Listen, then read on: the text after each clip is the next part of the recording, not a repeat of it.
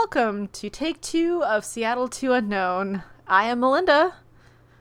And I'm Sarah. And I'm just kidding. This is actually our twenty-third take of the intro. Now it's only two. Moose wanted to be a part of things in a very high-pitched manner that nobody wants to hear. And in my efforts to go calm him down, I pulled the cable out of my microphone. And I don't know if you know this, but like a cable for a wired microphone is a pretty essential part of the process. And without it, there's not a whole lot of audio. Without it, you're just talking to yourself like a crazy person. Are we not supposed to do that? Because like I've been home alone for five months. And so I've been doing a lot of that. If that's a bad thing, I need to know. You know, you should have some visitors in white coats in about ten minutes. Just just be calm. It's fine. Oh, those guys. I know them. They're here all the time.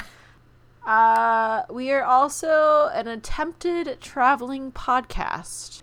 Traveling podcast makes it sound like we're a Punch and Judy performance that just travels the nation. Like a sideshow act, but like not good. You know, that actually pretty much sums us up. A traveling sideshow podcast? No, Punch and Judy. Cat. Punch and Judy are the little puppets that fight each other with mallets. Oh, like the like vintage, old school, Victorian mm-hmm. puppet yeah, show of one. Creepiness. Mm-hmm, exactly. Okay. We're I old. I gotta be the one with the We're mallet. Creepy. Oh no, they all get mallets. Well, that's no fun. No mallet for you. You guys, she's going to steal my mallet.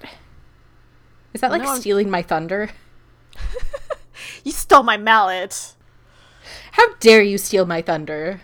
No, we say mallet now, damn it. Hashtag stealing your mallet. So, do you have an update for this week? I am alive. Still kicking in this pandemic. Really setting the bar high there.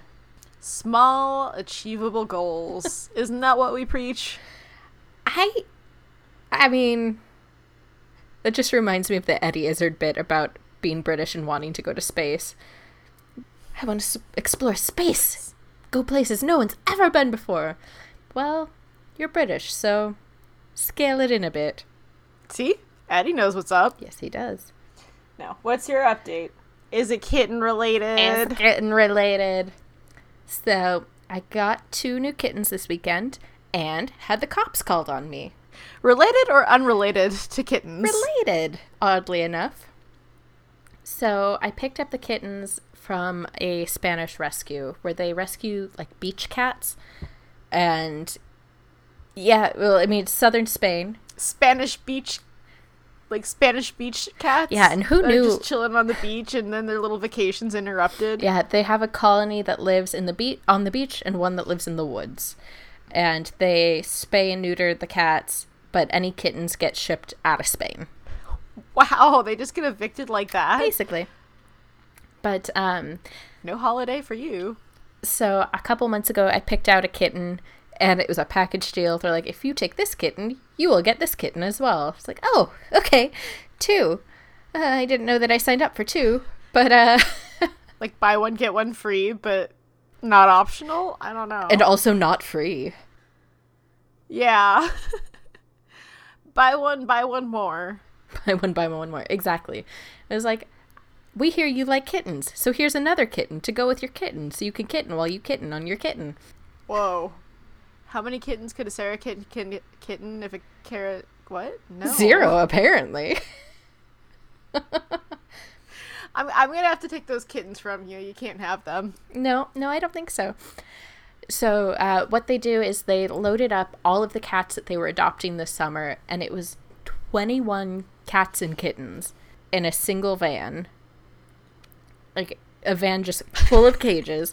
So literally... Wait, wait, wait. Did it have windows? It was windowless. Oh, no! And it had a big sticker on the back that says live animals inside. And honestly, I think if I didn't know that I was adopting a cat that day, like, if I didn't know these people, I would still have approached the van and asked for a kitten. Oh, I was going to say, apparently Joe Exotic is in uh, Germany now. Well, and that was exactly the issue. So they stopped at a roadside pit stop for us to come and pick up the kittens. At our stop, there were nine cats being picked up, I think. Meow. Meow. Except it was much louder and much more of them. So we were waiting. The van parked in a spot next to a shady spot in this parking lot so that we can all wait there and, like, not roast the cats alive. And this woman pulled into the rest stop and made a beeline for the shady spot where we were all standing. And she told us all we had to leave. And we're like, mm, here's the thing. No. No. Also, no. And so she got out and started taking pictures of everyone, including the license plates, and was telling everyone that we had to leave because she wanted the shady spot. In a parking lot that had probably twenty open spots, she wanted that one.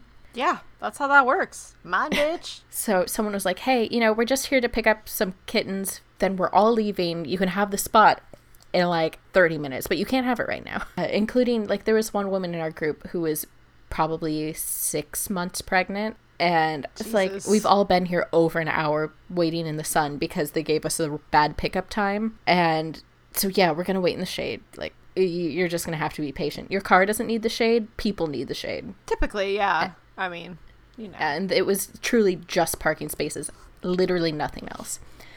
So the lady pulls out, but before she can get away, the pregnant lady whips out her phone and starts snapping pictures. And she's like, bitch, I got your picture too, which was amazing. And as the angry lady pulls out of the parking spot, she pulls out of the parking area, she passes my friend who's waiting in her car.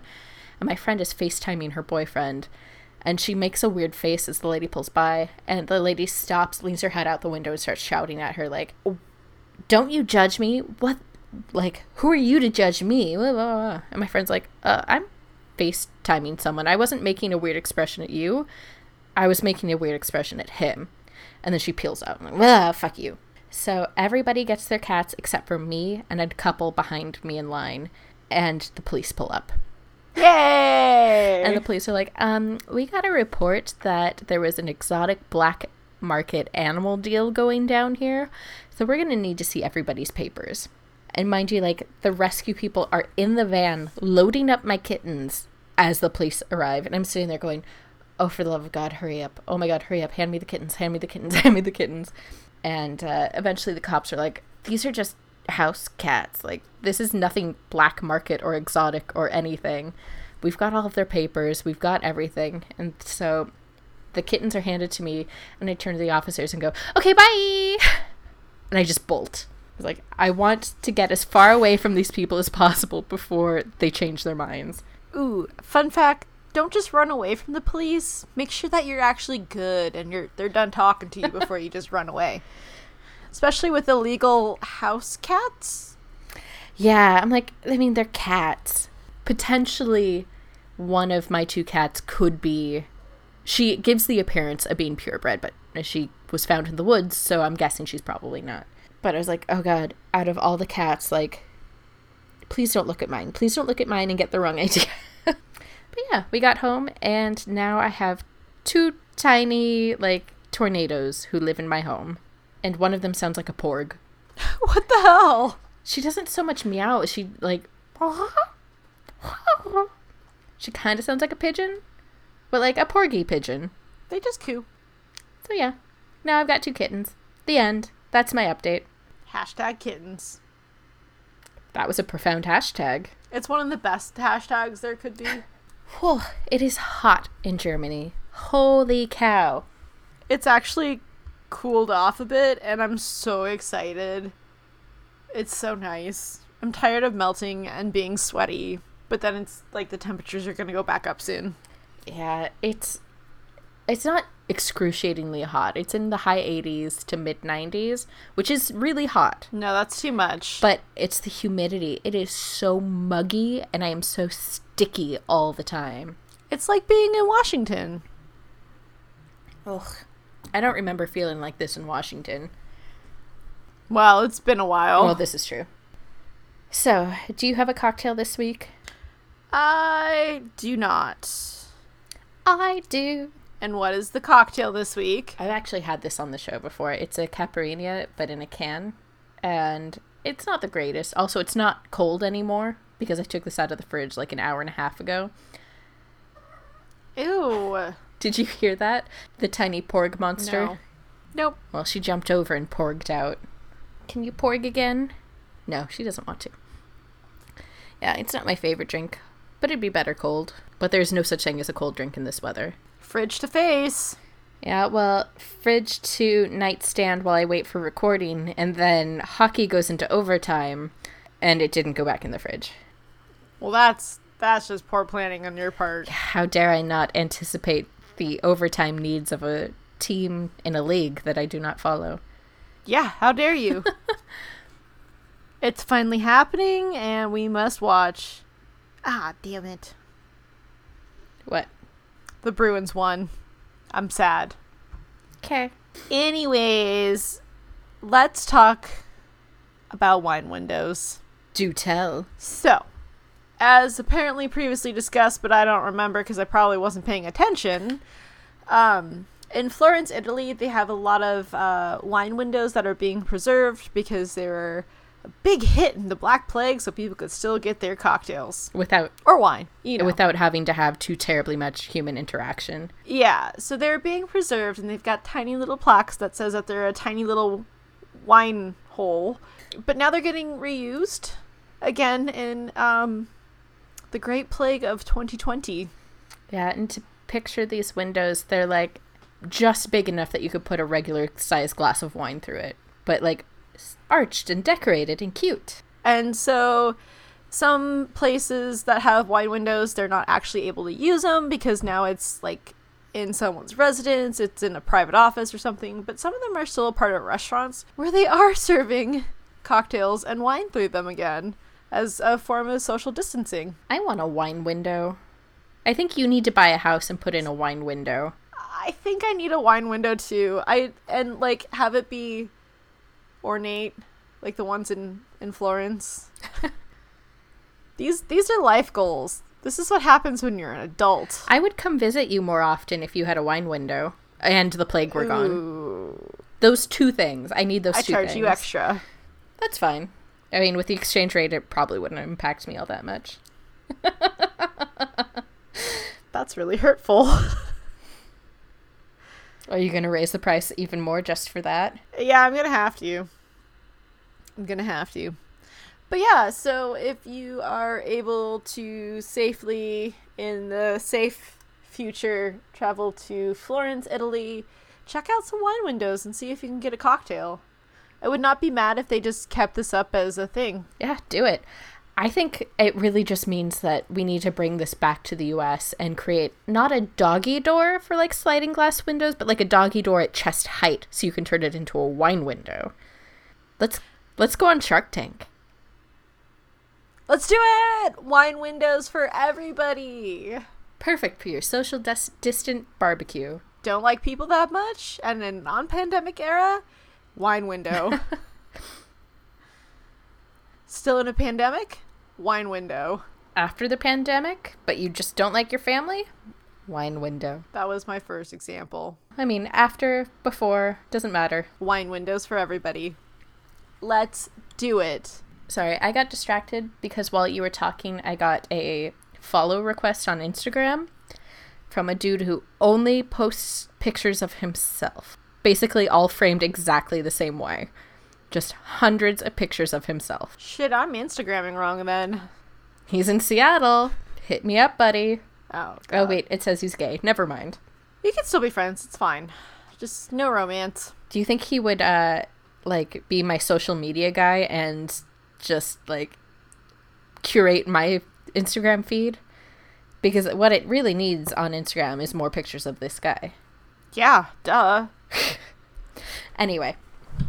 So, what are we talking about this week? Plagues and travel. Travel plagues. Actually, kinda. So, this is like a throwback to our regular episodes, maybe not so much a quarantine-y, because this is more serious and the education episode. Yes, an education episode. This is uh, the Seattle to Unknown dot E D U episode. uh... Please don't make us reserve that website. Don't go there.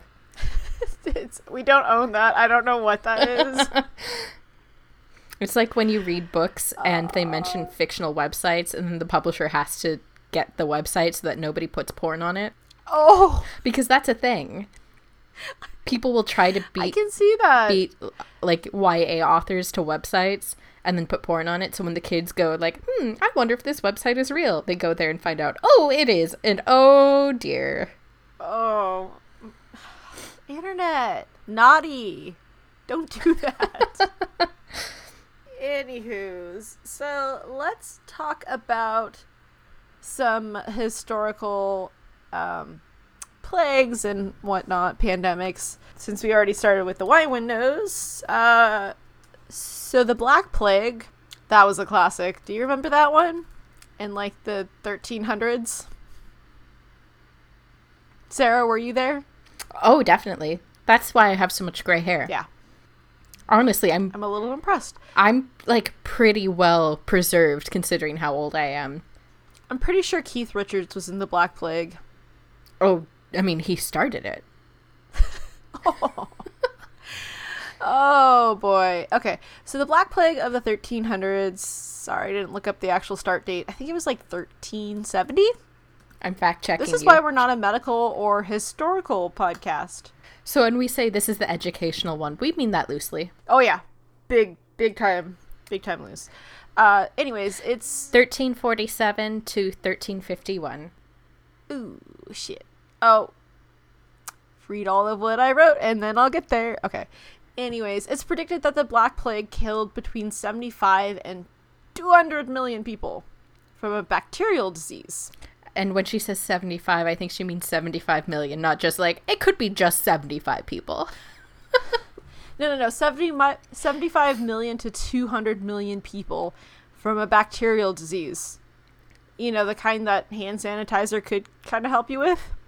If they that had it. Would be really funny if, like, the Black Plague, this thing that we all know about, that's this huge, like, historical moment, was only some responsible for killing seventy-five people.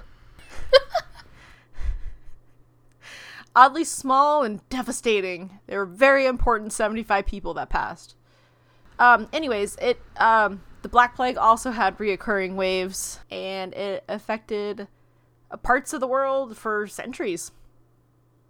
Just on smaller scales. But one of the cities that did things right was actually Milan, where only fifteen percent of their population was wiped out, which is a big number still. That's a good chunk. But... yeah, they figured out social distancing. And uh, they're also one of the places that figured out um, public quarantine initiatives. So anybody that was coming into the area was sentenced to go offshore to an island for forty days during a second wave in thirteen seventy-seven. So they, they I mean, you know, sounds familiar. Except instead of forty days, it's only fourteen days for us now. And it's not bacterial. This one is definitely a virus. Which leads us to the one that we're all comparing covid nineteen to, is the nineteen eighteen H one N one influenza. They call it the Spanish flu because the world was very much politically incorrect. But this one, I guess it's H one N one influenza A. It's kind of like, um, apparently hepatitis A, B, and C has, like, nothing to do with each other. They're all their own different types of hepatitis that do different things. So that could be, like, maybe how they named the flu. Anyways, the Spanish flu of nineteen eighteen. That one killed about one hundred million people. I don't like these numbers. Yeah. Yeah. So we went from seventy-five to potentially two hundred million to only, only one hundred million people. Only. That's... a large population. Part of the problem was um, this is also during World War Uno. Mm. Yeah. So um, countries and a lot of cities made a lot of no-nos that helped the disease spread. You know, just little no-nos. Places didn't lock... Uh, no, big no-nos. Uh, places didn't lock down, so they had higher rates of infection. Philadelphia decided that they were going to have a parade in the middle of the pandemic. Clever. And so they ended up, yeah, they had the, one of the highest death rates per capita. Yeah. But, like, also the movement of soldiers also helped spread the Spanish flu quite rapidly. It's almost as if you should all stay home. Huh. Right? Like, we kind of figured it out during the Black Plague and we're ahead of our time, but, like, we done goofed with the flu. You know, I don't think you done goofed really applies in this yeah. case. I feel like this is something slightly bigger than a goof. Like, I left my keys inside. Oh, no, I done goofed. You done fucked up, world. I accidentally killed one hundred million people. I done goofed. That doesn't work as well. No, it doesn't. Yeah. Big, big time uh-ohs. Um, and then one of the more recent examples of an outbreak would be SARS. That happened in two thousand three. One of the scary things that they kind of, I found as an example, was that there was a SARS case in the Hong Kong Special Administrative Region, People's Republic of China. Person stayed at a hotel. They ended up infecting sixteen other people there. Of these people with the secondary case, six of them took international flights to Australia, Canada, Singapore, the Philippines, and Vietnam. So they kind of went everywhere. Uh, the arrival of these infected persons ended up leading to SARS outbreaks to those locations within the first few days of the first case noted in Hong Kong. That's how far that one kind of, like, exploded. How f- far, yeah, how fast. That's... And the thing is, is that how do you know? Like, these are just people living their lives, going about their day-to-day business. You don't know that you've just been exposed to something. So it's not as if anyone's to blame. It's just, like, yeah, well, shit. No, it's just, like, oh shit, that happened really fast and now it's in all these other locations and we're just starting to figure this out. And another example I found was that they're talking about um, frequent flyers are more likely to infect other frequent flyers. Duh, because, you know, you're going to, like, the airports, the same travel lodges potentially, and that that can spread things internationally in, like, mm-hmm. a heartbeat. Just because it's people that are flying and making contact in other places and interacting with other frequent flyers. You know what that makes me think? It's nuts. That we need to have a sequel. No, we need to have a Don't sequel fly. to a movie Up in the Air about George Clooney's character coping with the pandemic and how he suddenly really, really can't fly. I really like that movie. Yeah. Apparently. But no, like, the whole example about uh, frequent flyers versus less frequent flyers is that um, the epidemic can spread so much more rapidly because of the interactions versus people that don't fly. They'll, you know, probably have a lower chance of getting it in, like, the very first hit of everything. It's just freaking nuts on how fast everything will go. So yeah, that's why we kind of have lockdowns and travel restrictions and social distancing and the comeback of wine windows that we are having, is because we're trying to look at what happened in the past and, you know, how we done goofed accidentally. Um, the problem is, is that, you know, for, like, the Spanish flu, everything was being documented mm-hmm. by newspapers.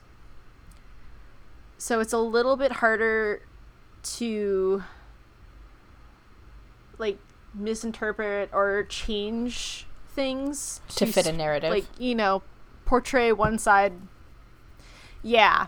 I'm like, political? You know, it's, newspapers was their source of information, unlike now where we have so much ready at our fingertips that anybody can say anything and change what they need to fit what they want. Yeah, and generate conspiracies and all kinds of fun stuff like that.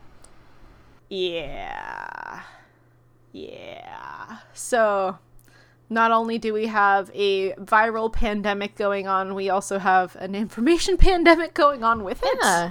I mean, I've read so many theories. In fact, like, there, so there's a shopping center near my apartment, and in the parking lot, there's a little area, like a cart return, but it's a covered cart return, and someone's graffiti it to say that Bill Gates created Corona. It's like, you know what? I feel like he probably didn't. I mean, I'm no expert, but I feel like Bill Gates has got better things to do. Yeah. Which, you know, a lot of these, the past pandemics help expedite growth in uh, societies, and like the Industrial Revolution help ended up kind of popping out from that and whatnot. So it's, what's going to pop out from this? What are we learning? How do we move forward? How do we travel?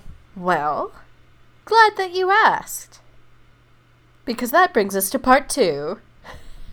We don't right now. So that is sort of what I looked into for this week's episode.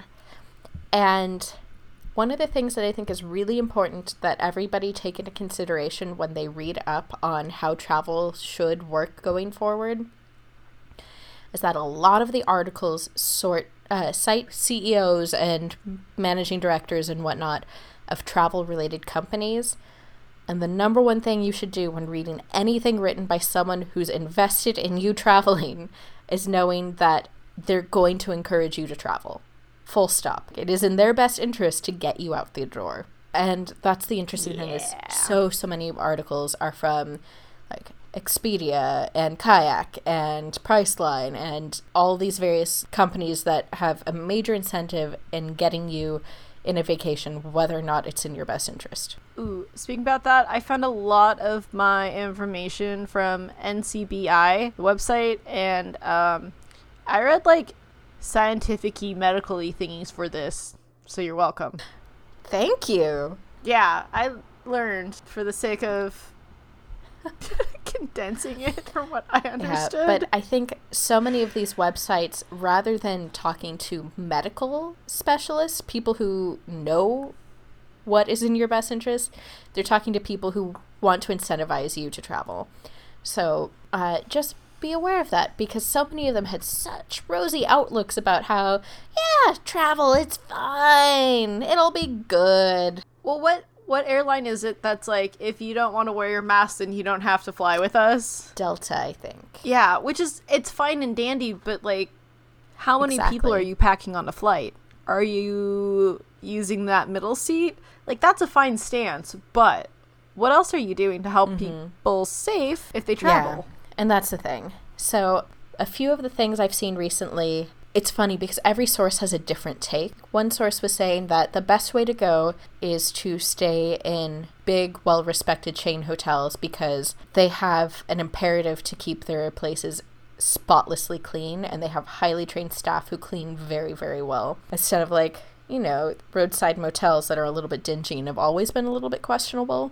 Okay, well, maybe don't st- stay at those in general because but you might get murdered. But on the other hand, um...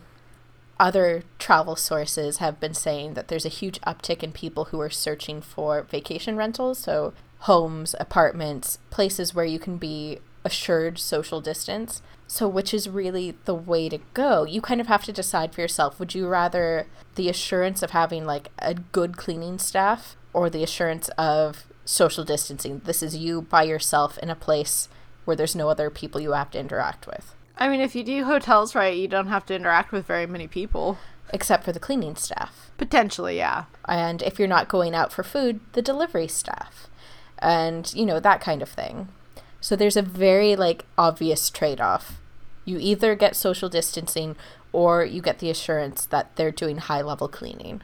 Because a vacation rental may have that, but it could also be somebody's, like, side business that they don't really put a lot of effort into. You never know what you're going to get with an Airbnb situation.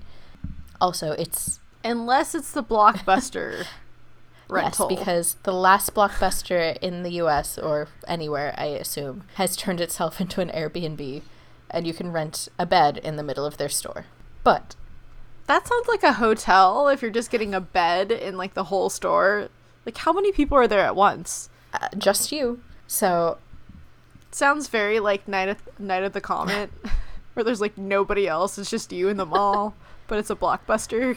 When deciding how you're going to travel going forward, you've got to make that decision because you get one or the other. And I'm sure there's more and more Airbnb people are going the extra mile because their side business is has been struggling for a while. But, it, I mean, when push comes to shove, they're just normal people. Same. So the other thing that comes up a lot in articles about how travel will work going forward is that, shockingly, prices for cruises are gonna go down. Who would have thunk? Can't make me go. So the trend going forward, they say at least through the end of the year, is that prices for cruises are going to continue to plummet because it's a really, really tough sell. Because who wants to be trapped in a floating hotel? I would just like to point out, I told you so. I think everybody kind of knew that that cruises are floating petri dishes. I don't... People love cruises, though. I mean... Damn. I know. And the problem with cruises is that they, they're dangerous for the people on board, but they're exponentially more dangerous in a pandemic situation for the people living in these ports, because they're going to be exposed to more people every day over and over and over again. It's just bad news bears for everybody that ends up being involved, whether willingly or unwillingly. Mm. It's, I know, no, I know why you. The prices are going down.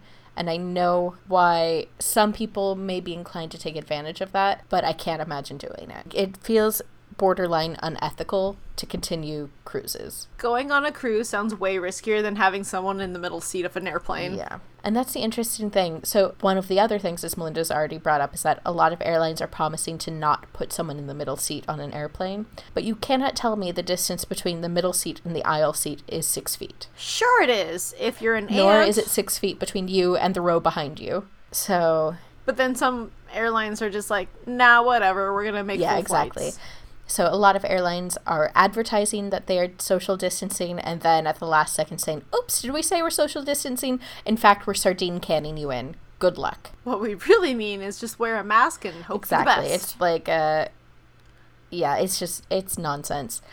There's no social distancing on an airplane. There's just no such thing. And presenting it as social distancing is just, that's just propaganda. It's it's not true. There's nothing you can do to social distance on an airplane.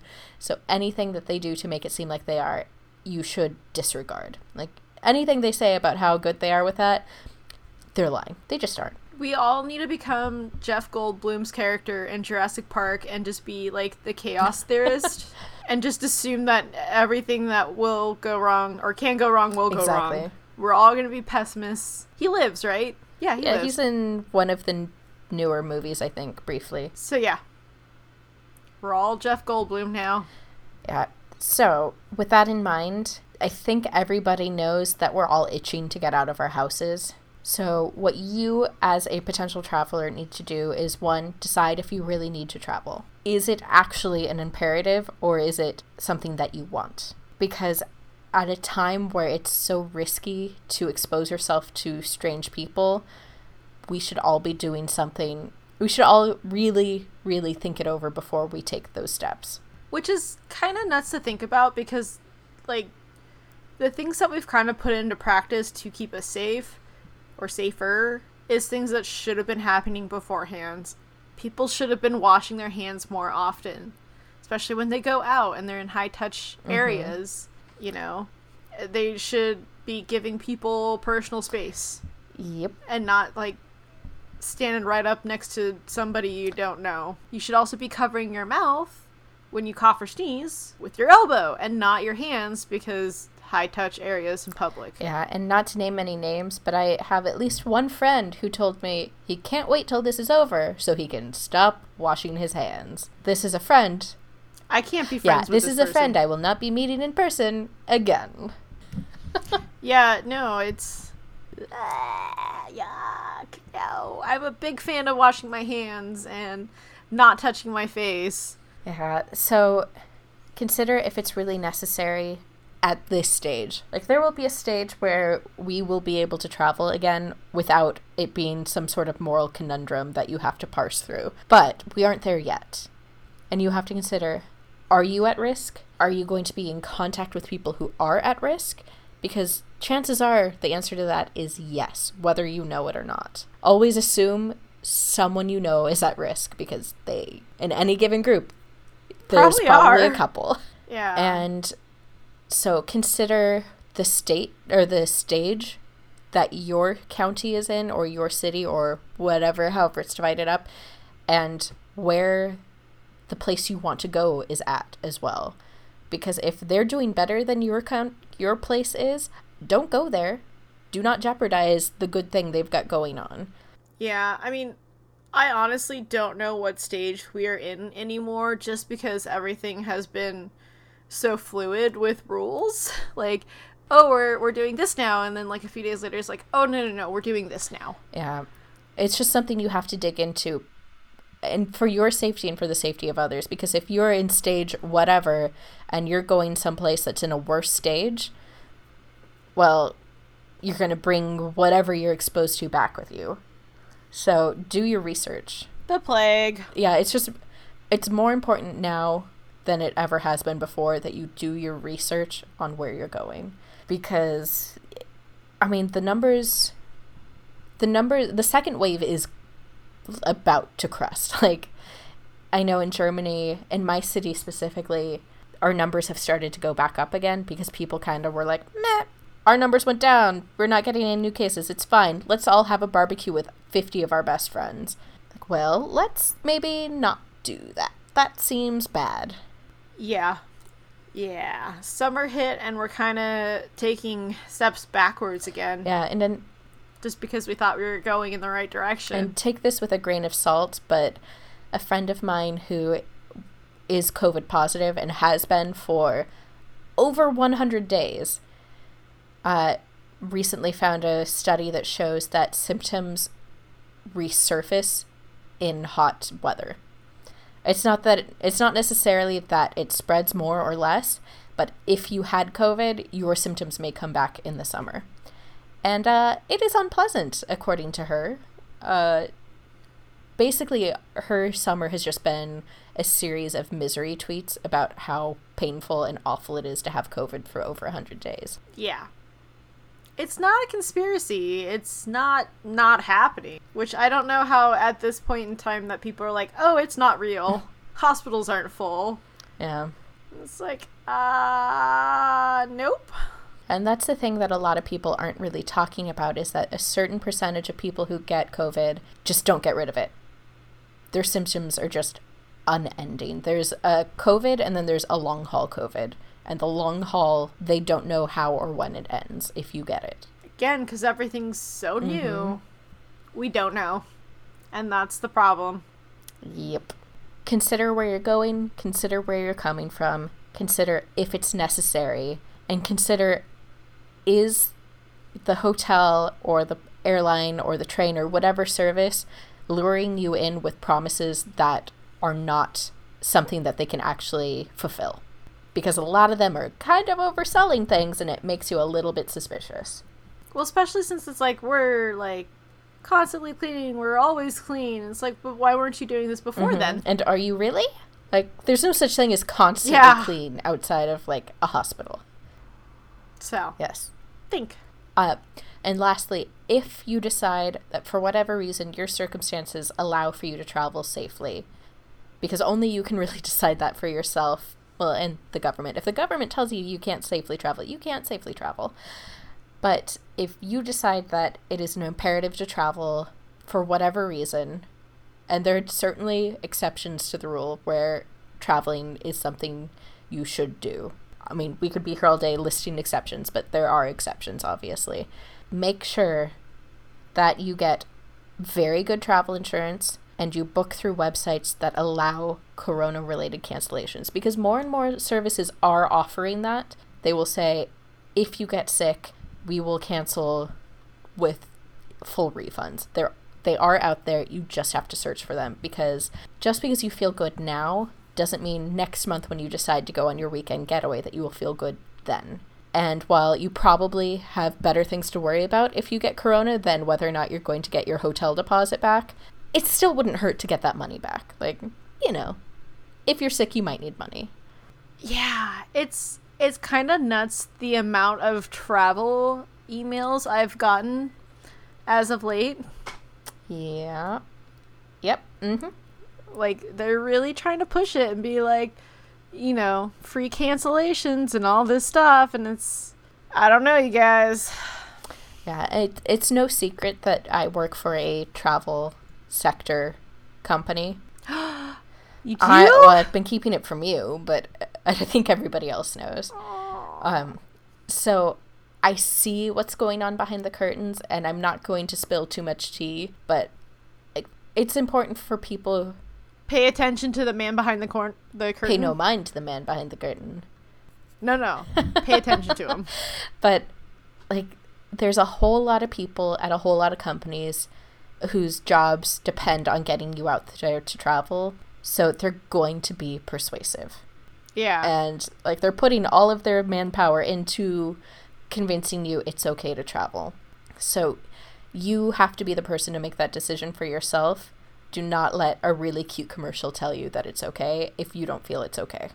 Use a healthy amount of skepticism to everything you read when it comes from someone who is going to make money off of you potentially getting sick. Because we're all Jeff Goldblum in Jurassic Park. Uh, by that, do you mean we're all super sexy? That's the moral of the story. With, like, sweet curly hair and dark tinted uh, and glasses. Shirts unbuttoned down to our navels. I mean, that's what yeah. I do anyway. I'm doing home office for the rest of the year, so nobody can see. uh, but yeah, it's it's very much we're in a world where it's not maybe so much about you. It's so much about thinking about others. Mm-hmm. Yeah. Do we know what we're doing is necessarily like the solve all? No, but if it's something we can do to reduce chances of someone else getting sick, ourselves getting sick, why not give it a try? Yep. And so with that, I think, I'm sure everyone realizes this, but it's really important that going forward, we travel with masks just in case. If you're in a crowded situation, put a mask on. Like, it costs very little, and it's just a little extra insurance you take out on yourself and the people around you. It also means we need to carry our own soap. We need to have sanitizers. We need to have that kind of stuff just to be extra certain. And it's not just cleaning the germs off of the person Wash who is sitting hands. there. It's not just wiping the germs away of the person who was there before you, but wiping your own off for the next cleaning person. Cleaning the other person? Yes. Yes, I'm going to clean the other person. But see, and that's not how people think of it. It's cleaning off somebody else's nasty germs, mm-hmm. and they don't care about leaving their own nasty germs. Yeah. We need to be thinking about more than just ourselves and self-preservation. Mm-hmm. Yeah, and it's how do how can I do my part to help you stay safe and healthy? Uh, could you send me some wipes? I'm all out. Everybody's out. Also, hand sanitizer is not going to be the cure-all. Soap and water. Yep. It's a I don't have access to running water solution. It's not a this is the only solution. It's like a temporary... Yeah, it's a quick fix. It's a Band-Aid it's, as opposed to stitches. Yeah. Yeah, soap is your stitches. Also, don't travel if you have stitches. At least in any way that's going to touch other surfaces. That seems like a bad idea. Just generally. What else are bad ideas that we could talk about? Don't travel with a head wound. Ooh. Always wear your helmet. Well, on bikes or motorized scooters. Sarah, you should just wear a helmet I all I have times. Two helmets. One bike, but two helmets. One is for if the other one breaks while we're underway. Got a backup to the backup helmet? Yeah. So take precautions and don't let your guard down just because you're on vacation. I see a lot of photos lately from people I know who are on vacation within Europe, which is allowed because, you know, our borders are back open within the E U. But I see these pictures and I go, mm, note to self, do not interact with this person for at least two weeks. Like, why why are we having why are we having family barbecues with fifty people? Why? Why? Yeah. Is this necessary to do? Yes. Not really. Sometimes boring is best. Although it is really entertaining to see the creative ways that people are adapting. Right before we were recording, I saw a video on Instagram, or on Twitter, I think, of a concert, one of the first concerts in the U K since all of this went down. And it's social distance. You bought tickets in groups of two. And so you and your buddy get a little, like, metal platform that has a fence around it. And it has two chairs on it. And each of these little platforms are six feet apart and, like, spread out as far as the eye can see in a field, and obviously there's a stage at one end. And it was so funny. It kind of reminded me of the box seats at the Hollywood Bowl, where it's like little fences around you, so you your box is really just like a cubicle. But people are getting creative. I still don't think I would have gone to the concert, but I like the idea. I mean, I guess we're working out some kinks on what the future might look like. That's kind of funny and awesome. Yeah. And the funny thing is, is I'm as I was watching this, I was picturing like later in the evening when the concert really gets going, are people going to stand up and dance in their little cubicles? Because these platforms are raised up off the ground, we're... and it kind of looked like go-go cages. I was going to say we're all going to be go-go dancers. But um, it's kind of like people are, are starting to bring back outdoor, like, drive-in mm-hmm. theaters, not in the traditional sense, but they're projecting it on something and everybody's in their cars mm-hmm. to watch the movies. And it's like, yeah, well, now, bitches, you shouldn't have shut them all down. Or um for instance, on the Olympic Peninsula, there is a zoo called the Game Farm Park, I think that's what it's called, where it's a drive-through the zoo. And so you load up in your car, you buy treats for the animals, you roll your windows down, and you drive through, and you just give them treats. And next thing you know, there's like a llama sticking its head in your car. Sup, llama? You're not in Peru. Let's pretend. People are creating creative solutions for things you can do that normally wouldn't be social distanced. You just have to look closer to home. And I think that's the solution. That's the safest solution for everyone, is explore at home and don't risk infecting other communities or being infected by other communities. And I think we've all been sort of raised to believe that travel is an adventure you have elsewhere, but the more... Travel can be an adventure exactly. at home, within your own backyard. That's something we've said multiple right. times. Right, I know that... It's that pioneers right here. I know, and it's a thing that we've said over and over again, but it still feels... Like, even as someone who fully believes that, like, every once in a while I'm like, hmm, but I've seen all of Dusseldorf. I want to go somewhere else. But we gotta... But have no, you, though? We gotta fight that instinct, and it's gonna be tough, but, uh, I mean, hopefully we'll all see more opportunities to do new, exciting things closer to home that will sate that need for a little bit longer. We'll get there. We just have to do our part to... be part of the solution and not more of the problem. Yep. More community spirit, less individualism. Yep. Rally together, world. We are the world. Nope. That was so out of tune. I don't even care, though. That sounds like a lot of, like, close togetherness and hand-holding, and we don't Hands want across that. America. Quick, make a chain. Social distance hand-holding. It's like air high fives. Just air holding out your hand in like a grip shape. Yeah. But yeah. So hopefully this has been um, slightly educational. Some food for thought. Just make good choices. Yeah. Be Jeff Goldblum. I think that's... It's an adventure? Yeah. So I guess the takeaway should be it's better to be more cautious than less. I think this is true. Oh, the education episode made me sleepy. Just like school. That's really bad. Uh, but yeah, remember, it's an adventure. So be like Jeff Goldblum. I think we have an episode title. Can he sponsor us? Can someone let us know that we're big fans of his work? I think work? He got Me Too'd last year, so I don't know if we want that. Ooh. So, be like his character. There we go. Maybe like him. Yeah. Uh, anyways, that's all of us. All of us for this week? All both of us. See, it's all those educational papers that I read, and now my brain is just mush. Now that I told you about it, I don't need it. I don't need words. So join us next week where I maybe figure out complete sentences. Join us next week and find out if she does. Spoiler alert. She probably doesn't. She doesn't.